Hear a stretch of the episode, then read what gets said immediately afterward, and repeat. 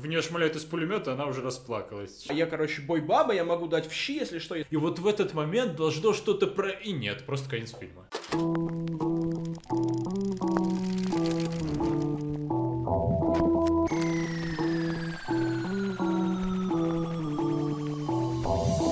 Привет, это подкаст «Кинач», меня зовут Джон, и я голос еженедельных новостей Hype News на Kanobu, а рядом со мной Антон Зан, и он безработный порноактер.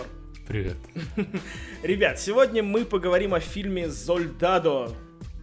Сикарио, Сольдадо, да, его много раз переименовывали, но в итоге в российском дубляже он укоренился под названием «Убийца 2 против всех», что явно наводит на параллели со Скоттом Пилигримом.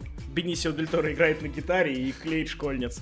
Об этом этот фильм. Следующий фильм, который мы сегодня обсуждаем, это «Beast» Майкла Пирса, и я думаю, имя режиссера вам ни о чем не говорит, потому что это дебютная его работа. И напоследок у нас будет для вас новая рубрика, которую мы, наверное, сделаем... постоянный, регулярный, если она вам понравится. Вот, вы заметили, что мы сегодня с камерой, мы снимаемся у Антона на кухне. Как и было обещано. Да. Вы сами этого просили. Вот, поэтому видеоверсию этого подкаста вы можете найти на сайте и на YouTube-канале kanobu.ru, при помощи которого мы делаем то, что мы делаем. Поехали!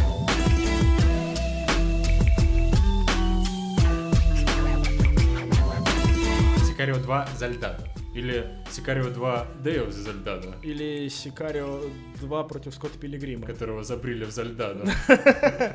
В общем, да, сиквел культового фильма, ну не культового, но очень хорошего фильма Дени Вильнёва 2015 года.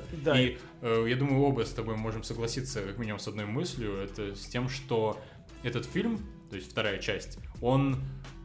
кошмарный сиквел отличного фильма. Да, то есть он мог бы быть неплохим фильмом, удовлетворительным фильмом, если бы это был стендалон муви, но как продолжение первой части, который ты по-любому сравнишь с первой частью, это полнейший шлак.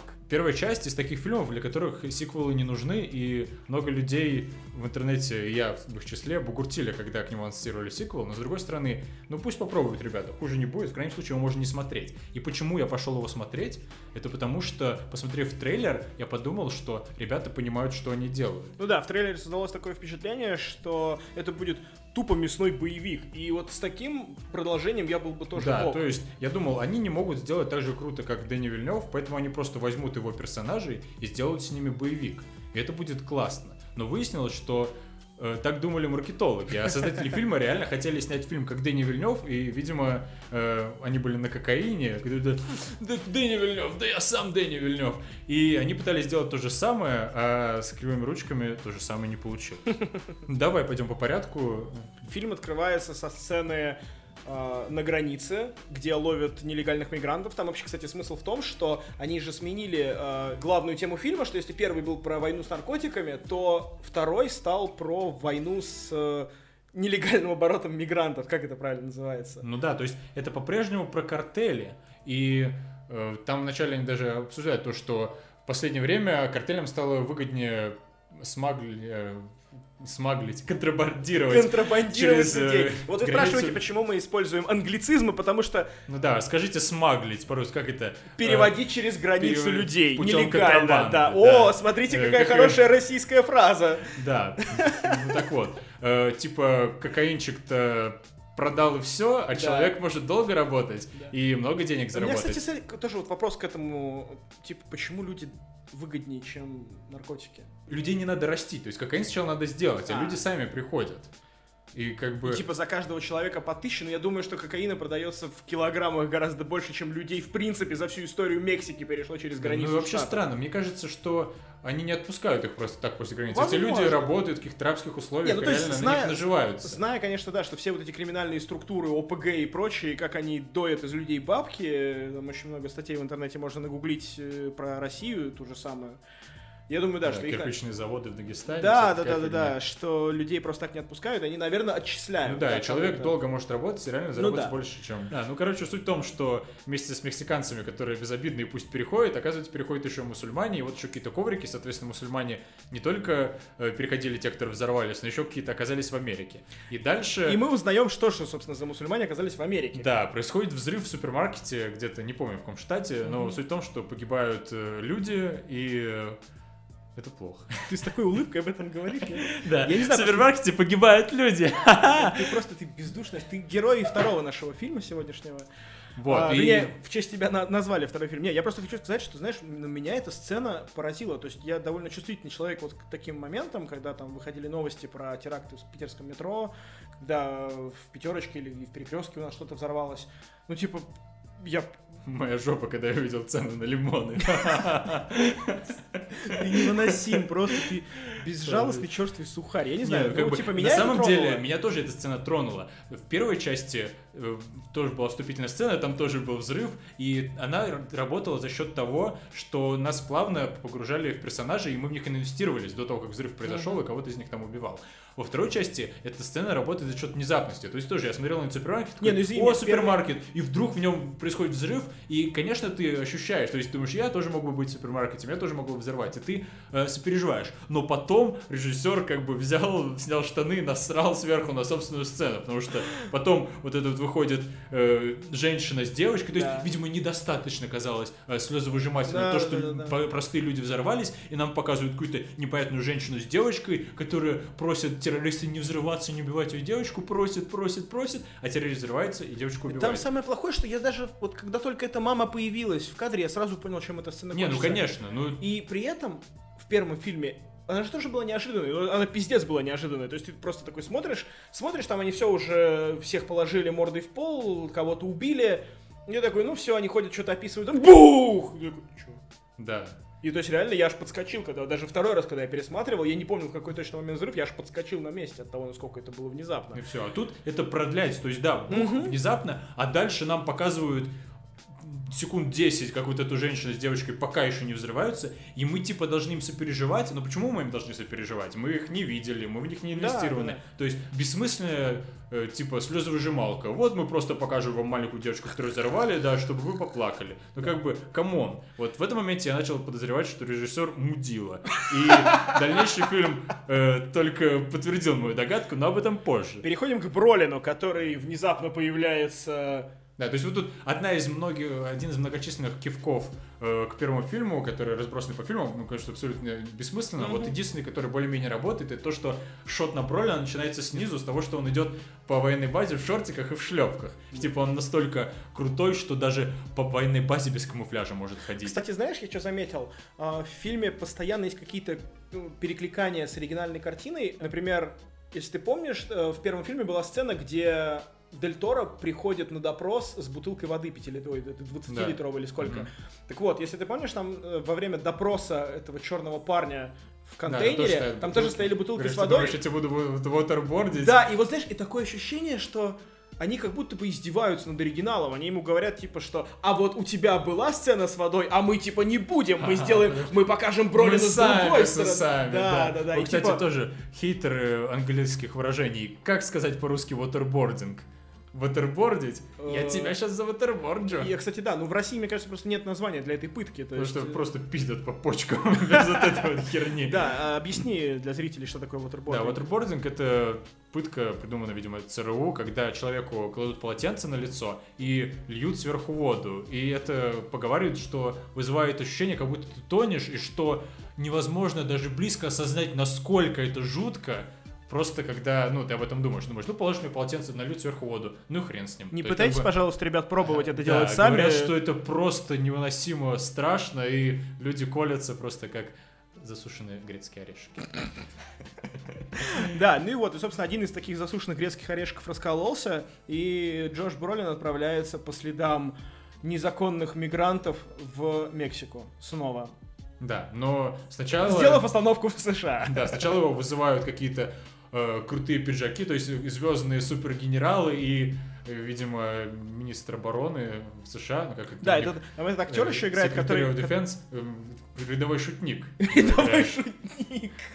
Ну, а чё, у него... Это он? Серьезно? Да ладно! Конечно. Я сижу, думаю, рожа знакомая. Чё? Он постоянно играет таких чуваков. Он играл этого... Такого же точно мета, по-моему, даже в...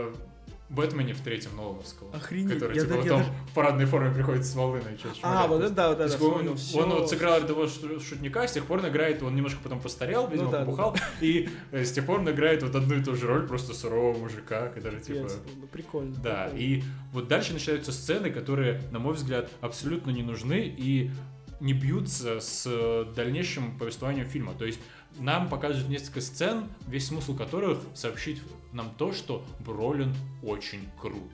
Ему говорят, давай ты закошмаришь картели, и это, на мой взгляд, совершенно не бьется в первом фильме, потому что вся суть первого фильма в том, что они хотят замутить Медельин, то есть вернуть картели в то состояние, когда один картель управлял всем наркотрафиком. И типа Бролин в конце говорит про чувственную речь, про то, что пока нам не удастся убедить 20% населения, что не надо нюхать и курить всякую хрень, то нам лучше хотя бы поддерживать порядок среди картелей, и типа мы хотим сделать, чтобы один картель управлял всем. А тут наоборот, они говорят, блин, как, что бы нам сделать прикольно? Он говорит, надо переругать все картели между собой, возможно, чтобы они воевали. Возможно, типа, в первой части он просто понял, что это не сработало, короче, давайте попробуем по-другому.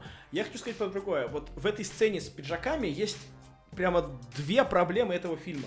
Во-первых, это то, что в оригинале нам все вот эти сюжетные перипетии, все вот эти замуты, они оставались за кадром. То есть вся политика, несмотря на то, что фильм был именно про лживую американскую политику, он оставался за кадром, и ты понимал это сам. А здесь тебе это просто в лоб говорят, типа, а вот тут у нас лживые политиканы приглашают к себе наемников, чтобы они наняли армию и разгромили Мексику. Там тебе скармливали информацию по чуть-чуть, и когда ты сам догадывался до чего-то, это казалось жутко. То есть, типа, вот, Бролин, он какой-то советник военный.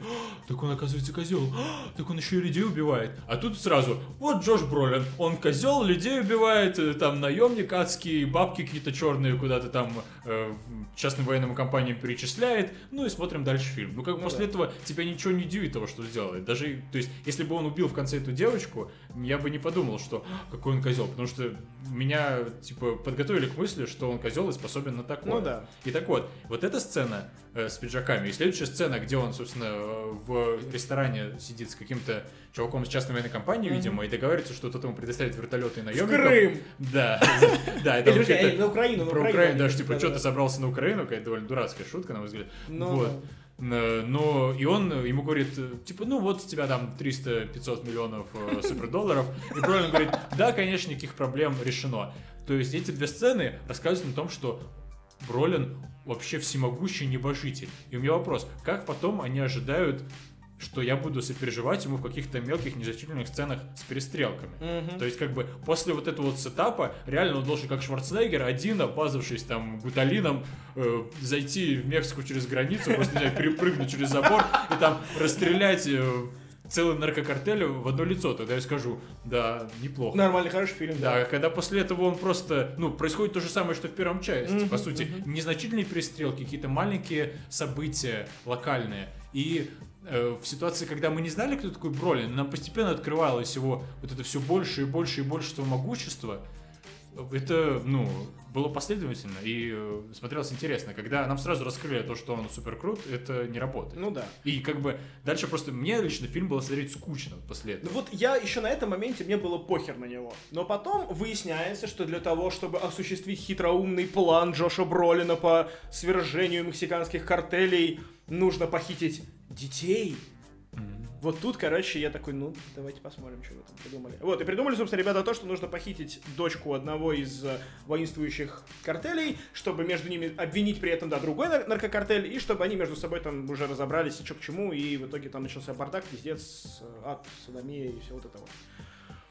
И они похищают девочку, которая почему-то, зачем-то, я абсолютно не понимаю, зачем нам показывают вначале эту драку в школе, что она такая... Ух, короче, как типа это... Она искалечена тем фактом, что ее отец наркоторговец. Нет, наоборот. В 30-комнатном особняке. Наоборот же, смотри, там суть в том, что нам показывают ее как такую, вроде бы, бунтарку сначала, да, что я вот, короче, не напыщенная фифа такая, которая, знаешь, блондинка с надутыми губами, да, я, короче, бой-баба, я могу дать в щи, если что, если меня кто-то обидит. Она обнаглевшая из-за того, что ее батя наркоторговец. Вот, и потом нам показывают, что она обнаглевшая, и указывает директору, что, короче, ну давай, исключи меня из школы, ну чё, камон. Вот, да, и потом И вот зачем это было? Потому что потом это никак не играет ей на руку. Мне кажется, нас просто пытались инвестировать в эту девочку. То есть да, но они не поддерживают персонажа таким образом. Но а это не ее персонаж. А такое ощущение, что реально вот это показали, и знаешь, я думаю, вот это прикольно. То есть сейчас у нас будут, короче, суровые вояки и такая же бойбаба, которая типа станет еще... Дай мне автомат. Типа того, да. Я ждал чего-то такого. А в итоге оказывается, что у нас сущая маленькая сучка, которая, короче, тоже страшная. Даже, в нее шмаляют из пулемета, она уже расплакалась. Вот, и, собственно, после того, как девочку похищают, у нас начинается мрачная перестрелка в пустыне. На самом деле, вот на ней я вовлекся. А потом начинается какая-то логановщина, я не знаю, как это правильно назвать.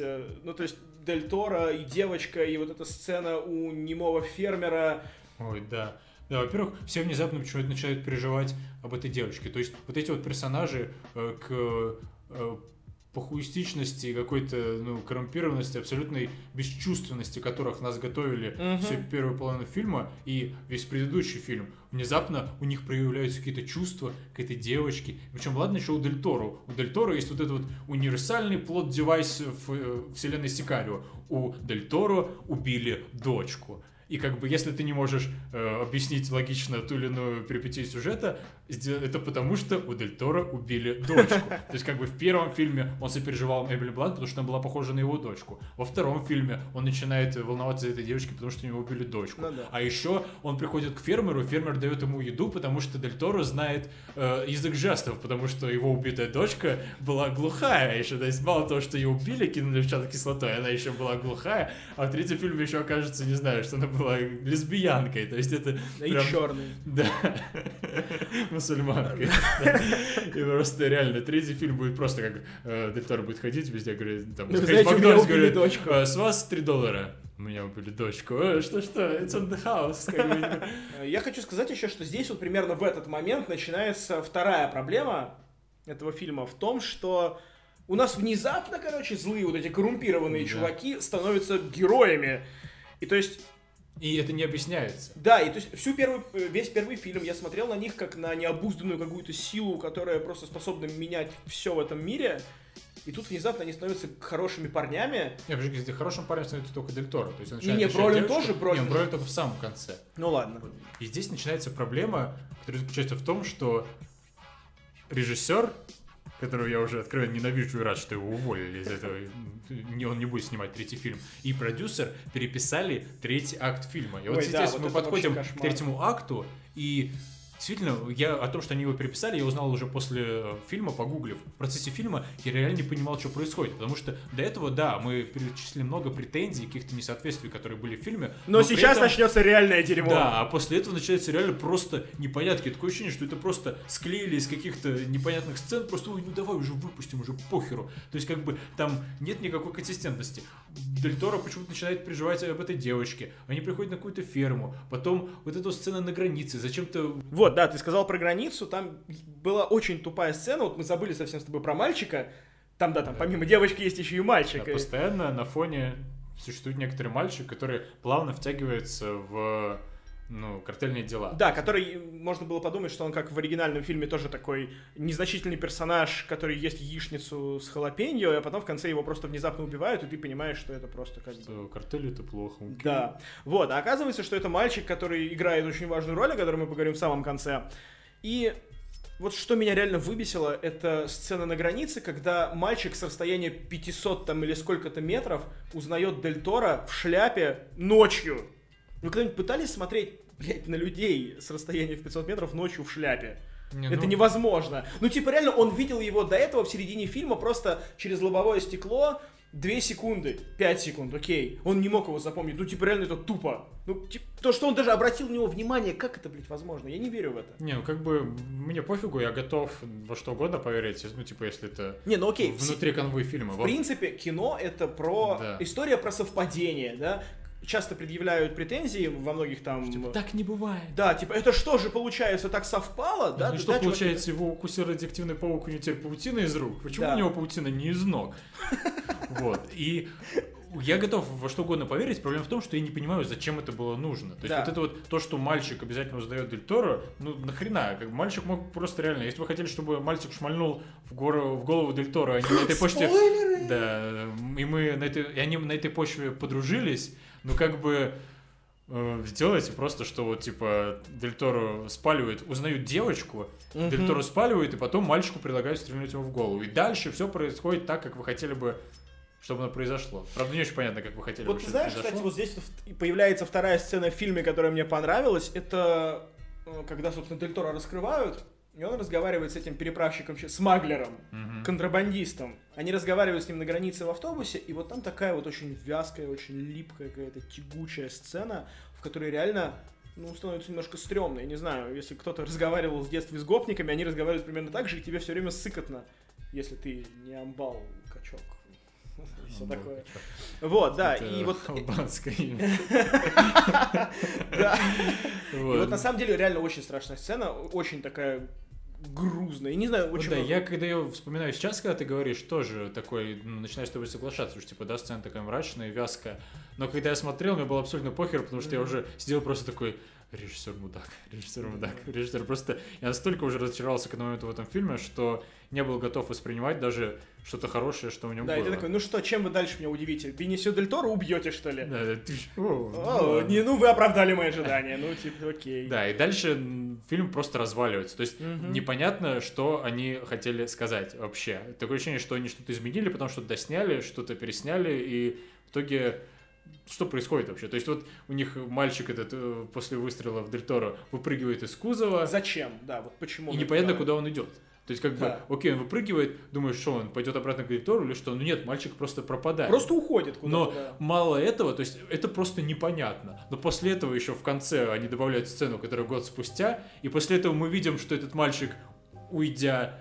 перешел границу, забился протоками и, судя по всему, несмотря на то, что всех его корешей по картелю поубивали, продолжает работать на картеле.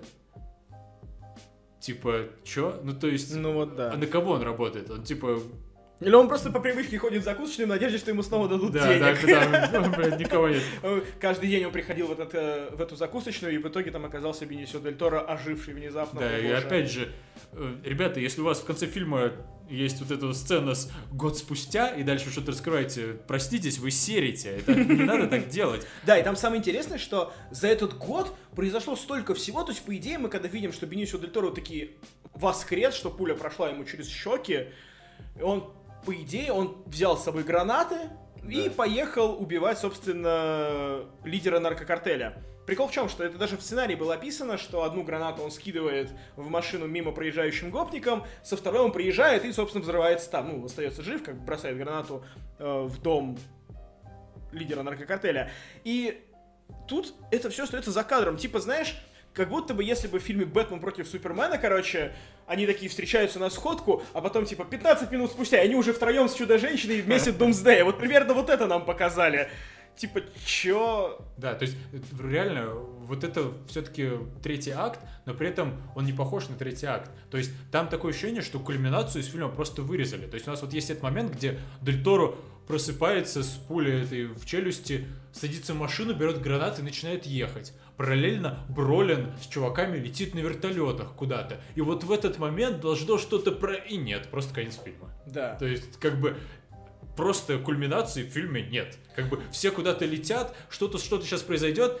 The end. Да, и вместо кульминации происходит задел на сиквел. Да, причем какой-то реально... На триквел. Бессмысленный какой-то задел на сиквел, который еще и просто уничтожает персонажа Дель Торо. То есть, если хотя бы допустить мысль, что Дель Торо, придя к этому мальчику в закусочную, не убивает его, это просто дезинтегрирует всю цельность персонажа Бенисио Дель Торо. А я думаю, они именно это имели в виду. Может, конечно, я ошибаюсь, они имели в виду, что он мальчика убивает, но мне кажется, что нет. Мне кажется, что нет, что он будет его обучать, и следующий у нас будет, не знаю, Крид, наследие Рокки, только это будет как-то... Да, будет тренировать мальчика, типа тан, тан, типа немецкая, тан, тан, тан, тан, тан. И в качестве крышки в гроб режиссерской карьеры парня, который ты сделал... Типа еще говна сверху решил накинуть, я, кажется, мало, да? Вот, сцена с вертолетами. То есть, мало того, что в конце... не очень понятно, куда этот парень пошел, что вообще происходит, кто куда летит, так они еще обосрались с сменой дня и ночи. Ну, да. Совершенно, например, меня в момент просмотра фильма запутав. То есть там вот есть вот этот момент с вертолетами, где Бенисио стреляет в голову, и это происходит ночью. После этого показывают правильно. Ранним утром это происходит. Прям еще темно-темно. Ну, да, то есть прям рассвет только занимается. Да. И нам показывают Бролина, я специально пересмотрел этот момент в экранке, нам показывают Бролина, ему говорят 2 минуты до цели. Он говорит, все, давайте всех зачистим. Потом показывают мальчика, он выпрыгивает из кузова, по-прежнему темно. И следующий кадр, вертолеты летят, и уже полдень, то есть прошло минимум 2 часа. И они продолжают куда-то лететь. Куда они летят? Что происходит? И они, собственно, долетают и убивают всех этих людей из этих машин. У чуваков такие крутые тачки, что они сократили разы с вертолетами с 2 минут на 2 часа. Или что происходит? То есть, понятно, что ребята просто обосрались со съемками. Ну, они, да. Ну, я думаю, съемки в боевых вертолетах стоят дорого, а не все могут приснимать фильм по несколько раз, как наркоманы из Диснея. И они просто не успели, и пришлось доснимать что-то с вертолетами уже днем. Но проблема в том, что это и так самый запутанный момент в фильме, и он еще более запутывается из-за того, что ты не понимаешь вообще, что вообще к чему, ну, приклеено. И причем непонятно даже... Я думал, может, просто они что-то потом досняли, пересняли, какую-то из этой сцены вырезать, то становится понятно, что происходит, но как я не бился, не смог понять, как это могло быть. Ну, то есть это просто еще один кусочек некомпетентности парня, который ты снимал. И непонятно, почему здесь не применили магию монтажа и постпродакшена, чтобы день на ночь сменить. Я не верю, что это стоит так много денег, что они могли выбиться из своего скромного 35-миллионного бюджета. Да, может, они думают, что это норм, может, они не запалили.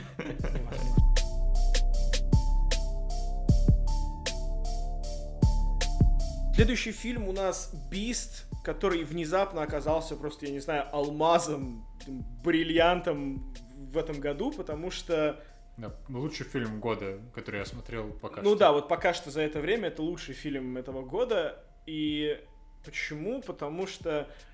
Ну вот я так до конца и не понял, о чем он. При этом это не потому, что там как-то недораскрывается тема, а потому что там много тем, и о каждой из них ты думаешь. Этот фильм очень-очень многослойный, он очень глубокий, и при этом очень сложно обсуждать его без спойлеров, поэтому мы не будем этого делать. До свидания. Да, подкаст завершен. Я хочу сказать, что мы постараемся просто вам рассказать, почему просто нужно пойти и посмотреть это кино. Да, эта секция нашего подкаста будет посвящена тому, что мы будем пытаться убедить вас сходить на этот фильм, потому что его стоит посмотреть. Во-первых, спасибо чувакам, которые привозят его к нам в прокат, потому что я... иногда бываю оторван от киноиндустрии, и, возможно, я бы его даже не заметил, если бы он не начался в кинотеатрах. То есть это фильм 2017 года, который открылся, по-моему, на Санденсе, и он такой артовый, артхаусный, не в том смысле, но что это, там... Это авторское кино, которое пытается в жанровое. Да, то есть он не суперстудийный и не очень известный. Именно тот факт, что, не знаю, правда, кто, какие-то ребята у нас его купили и привезли его прокатывать в России, очень большое вам спасибо. Премис фильма в том, что на острове Джерси в проливе Ла-Манш, где орудует маньяк-убийца, охотящийся на молодых девушек, живет молодая девушка. Но она, кстати, уже не молодая, ей исполняется 27. В начале фильма ей исполняется 27 лет, и в процессе празднования ее дня рождения мы понимаем, что семья у нее не из приятных. Вообще, она довольно так... troubled young lady, то есть у нее есть некоторые проблемы. Она просто со странностями, скажем. Да, она со странностями, и в семье она такая черная овечка. Белая ворона. Да, красная игуана.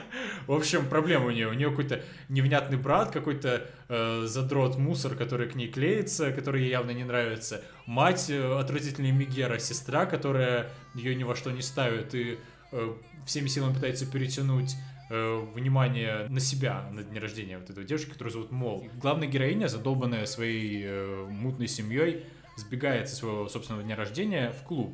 И утром после клуба знакомится с странным чувачком, который без палева где-то в поле браконьерствует кроликов.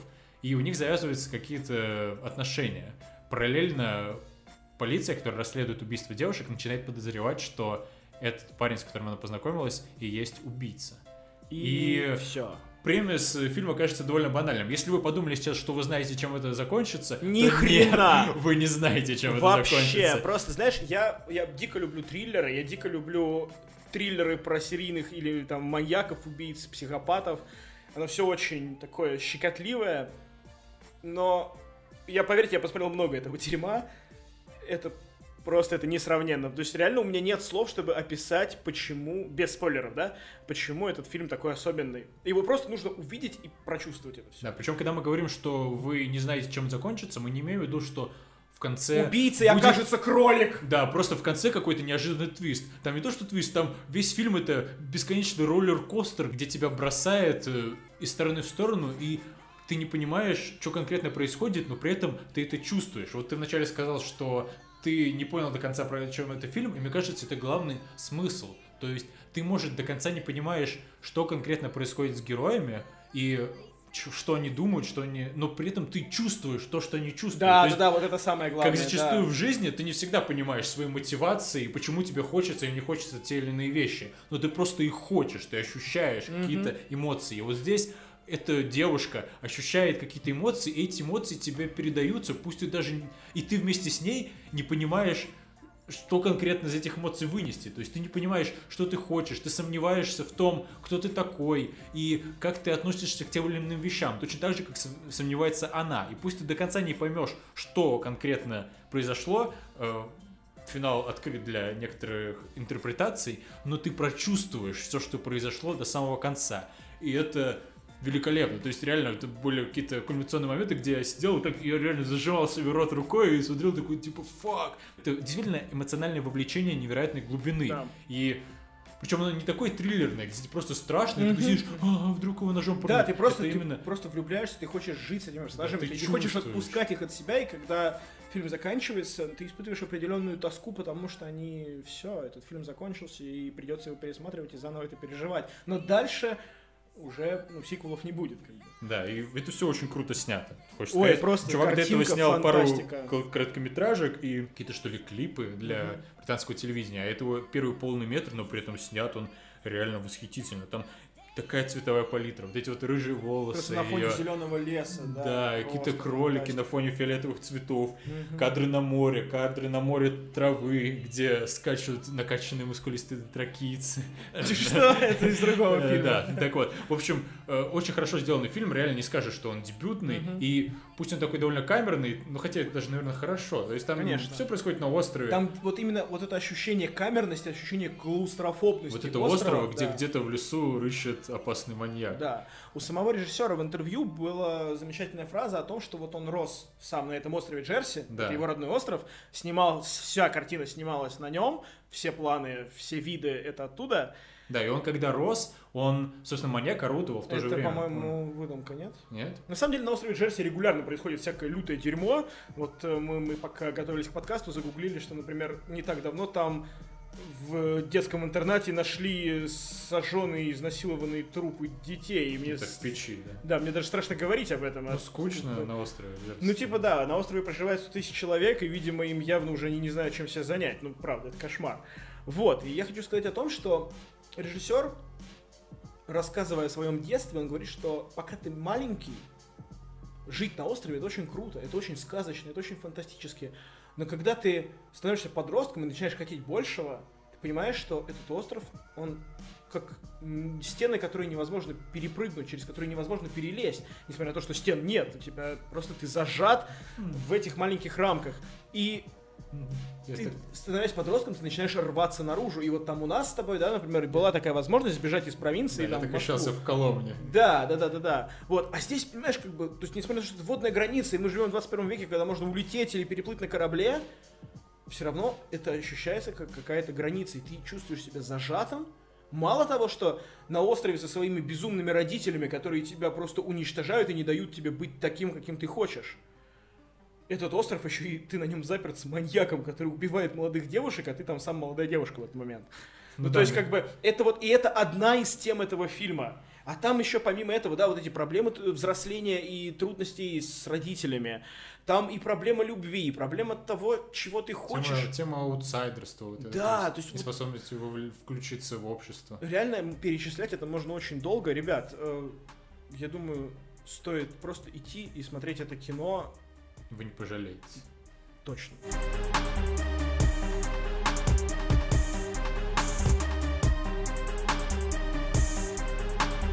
Как и обещал, под конец наша новая рубрика, которая, если вам понравится, будет регулярной. В общем, ребят, мы собрали несколько фильмов, которые по-русски адаптированы не очень хорошо. Ну, вы знаете эту классическую проблему с тем, что в оригинале фильмы называются так, а в дубляже их адаптируют как-то вообще кошмарно ужасно и становятся там кровью и потом анаболики и вот это вот все. Вот, поэтому мы собрали несколько фильмов, которые будем сейчас перебрасываться друг к другу, и мы должны угадать, как фильм адаптировали на русский язык. Давай, кто начинает? Давай ты начнешь. Давай на камень, ножницы, бумага. Нет, без первых ножниц. Давай, пиццеко. Я победил. Что это значит? Не знаю, значит, что ты начинаешь. Tucker and Dale vs Evil. Tucker and Dale vs Evil. Это... Да. А, я помню. Сейчас, это... Там, где чувака еще в машину забросило. Сейчас. Не Фарго. Нет. Типа, там что-то убойные каникулы. Вот эта херня. Да. И... Тебе понадобилось 19 секунд, поэтому ты проиграл. Значит, да, действительно, убойные каникулы. Я просто думаю, типа, как-то вот... Там тупое название, типа, как, знаешь, как с этим было... С реальными упырями. Я вот тоже думаю, что-то типа реальные каникулы, там отрывные, что-то вот такое. Да, у нас вот реально вот эта вот уверенность в кинопрокатчиков в том, что зрители быдло, на самом деле поражает. Вот эти вот всякие быдляцкие термины, которые они впихивают просто ради того, что они быдляцкие. Ну типа, кино про реальных упырей, давай посмотрим. Как будто Tucker and Dale против зла, это сильно плохо. Ну да. Ладно, мой черед. Давай попробуем The truth about Emmanuel. Не знаю, я даже прокачу. Ложь про Володю. Про Володю, да? Неудивительно, что его так привели на английский. Может быть, правда про Эммануэль? Не совсем. Фильм называется «Эммануэль и правда о рыбах». О рыбах? Блин, нет, я бы еще понял, если бы Эммануэль и правда Эммануэль. Да, и Эммануэль и правда о ней там, да, ну вот. А почему о рыбах? Я не знаю, вот да, смотри, я открыл почитать синопсис этого фильма, и там ничего про рыб. Эммануэль, язвительная и в то же время чувствительная девушка-подросток, живущая со своим отцом и мачехой. Приближается ее очередной день рождения, однако Эммануэль безразличен на тот праздник с тех пор, как ее мать, подарив ей жизнь, умерла при родах. В это же время по соседству с ней поселяется загадочная Линда, обладающая поразительным сходством с покойной матерью Эммануэль. Заинтригованная данным фактом, Эммануэль начинает работать няней для новорожденной дочери Линды и постепенно втягивается в хрупкий вымышленный мир своей соседки, в котором самой Эммануэль отведена роль привратника. Да, спойлер-алерт, все эти люди рыбы. Да, может быть, это типа как форма воды, что... Не, причем да, ладно, вот мы сейчас обсуждали про то, что прокатчики любят добавить быдлоты, чтобы типа быдло пошло на эту фигню, условно. А здесь они, возможно, раскрывают плот-твист какой-то. То есть типа и правда о рыбах, как это поможет продать этот фильм? Во-первых, да, как это помогает продать этот фильм, а во-вторых, а не раскрываете ли вы какой-то сюжетный поворот? Вообще у меня Эммануэль ассоциируется с какой-то порнухой. Ну, так и есть такой фильм, да. Да? Ты что, прикрылся? Я это... Засну-ка я руку в карман. Ладно, давай продолжай. Хитч. Это типа как хитчхайкер? Нет, это был фильм с каким-то черным актером. Черным, с Эдди Мёрфи, что ли? Или не знаю, дай подсказку. Дай подсказку. Про что? Это про чувака, который не умел снимать телок, а потом научился снимать телок. Это правило съема метод Хитча. Да. Ну ладно, ну да, он, по-моему, так и называется. Хитча. Ну или Хитча, да, может быть. А кто там играет? Уилл Смит играет, да. Да, ну ты, короче, реально мне поддаешься. Ну, давай что-нибудь поинтереснее в следующий раз. Ну, как без подсказки ты меня отгадал. Ну ладно, да, окей, согласен. Не, просто я когда подбирал, мне хотелось совсем какие-то самые дикие примеры. И вот как раз, типа, Хитч, правило съема метод Хитча. Ну да. Но хотя здесь это хотя бы можно как-то объяснить. Ладно, смотри. Вот тебе еще один. Ладно, путь не козырь. The Last Stand. Вот это ты можешь знать. Убойные каникулы. Нет, это последняя битва, наверное. Не-не-не. Это Людикс, блин, The Last Stand. Давай я дам тебе подсказку. Там играет Арнольд Шварценеггер. Убойные каникулы? Нет, этот фильм называется «Возвращение героя». А, да, это где вот он с пулеметом. Да, причем самое что смешное, что герой как бы там никуда не возвращается. Вот. Ну, может, они хотели слинковать это с героем боевика? Да, только прикол в чем, что как бы герой боевика, что Шварценеггер до этого снимался уже в фильмах, то есть после губернаторства он уже снялся в фильме «Неудержимые 2». Мне кажется, что фильм со Шварценеггером на обложке, как бы он ни назывался, даже если «Говно в проруби» он называется, он все равно на него пойдут люди. Тем более в России. Фильм со Шварценеггером в 2000-х годах, это вообще довольно мутно. Я, конечно, не знаю, может, он, потусовавшись в политике, научился играть, по идее, должно было. Но вот я недавно пересматривал «Первого хищника», и настолько тяжело его воспринимать. То есть, как бы просто, ну, это Шварценеггер. Нельзя смотреть это как серьезное кино. Да, во-первых, это единственный актер в мире, который в оригинале звучит хуже, чем в дубляже, потому что он не умеет говорить по-английски. Да, и до сих пор, причем это проблема. Да, как бы, чувак стал губернатором штата, название которого он не может произнести. Типа, максимальный успех. Да. Давай следующий фильм. Давай. Последний фильм, который у меня есть, это The Man Who Stares at Goats. А, это я знаю, да. Это как-то «Безумный спецназ» или как-то так называется. Мужики, которые пялили косы. Ну, вообще, да, ты прав. «Безумный спецназ» — это как раз в копилку фильмов, которые пилили по дебилю. Потому что, дебиль. Ну, кстати... Причем это какая-то... Я, мне кажется, его дропнул, до конца не смотрел, но это довольно такая тонкая комедия, то есть это не просто идиотская фигня типа «Муви 43», а она такая более подспудная. Всякая. Но здесь такая же проблема, как у «Трейнспоттинга», то есть... Как бы, во-первых, «Трейнспоттинг» не переводится на русский, в принципе, никак. Ну, то есть, это английское слово, которое в русский перекочевало, как бы, так, как оно и есть на английском, да. То есть, трейнспоттеры — это люди, которые смотрят на поезда.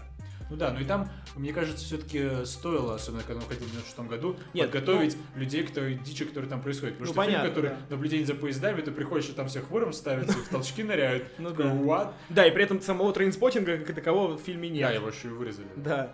Здесь такая же проблема, что название фильма отсылает к какому-то моменту в фильме. Вот, и мужики, которые смотрят на коз, там, по-моему, там их отряд так назывался, или что там было. Но они смотрели на коз, то есть... Это фильм про мужиков, и они смотрят на коз, да. Помогите найти. Не, там они какие-то, типа, телепатические какие-то спецназы, и вот они тренировались, пытаясь его управлять козами. А, да, точно, да-да-да. Еще каст такой довольно звездный. Ладно, давай добью тебя. Фильм называется «Анна».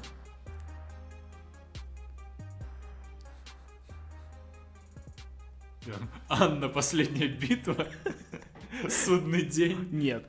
Смотри. Синопсис фильма. Джон — человек, обладающий паранормальными способностями, расследует новое дело. В этот раз ему предстоит общение с 16-летней напуганной девушкой, и главному герою предстоит ответить на вопрос, кто такая Анна. Жертва обстоятельств или же убийца-социопат? Давай. Я не знаю, как это играть, как вообще... Ну, предположи, как бы ты перевел фильм с таким синопсисом? Анна, которая смотрит на Анна, психопат или нет? Ну ладно, фильм называется «Экстрасенс 2. Лабиринты разума». Я был так близок. При этом, знаешь, что самое смешное? Что фильм называется «Экстрасенс 2», но при этом это не сиквел фильма «Экстрасенс». Вот, и кажется, я победил. На этом у нас все, ребята. Слушайте маму. Кушайте кашу. И ходите в школу. Пока.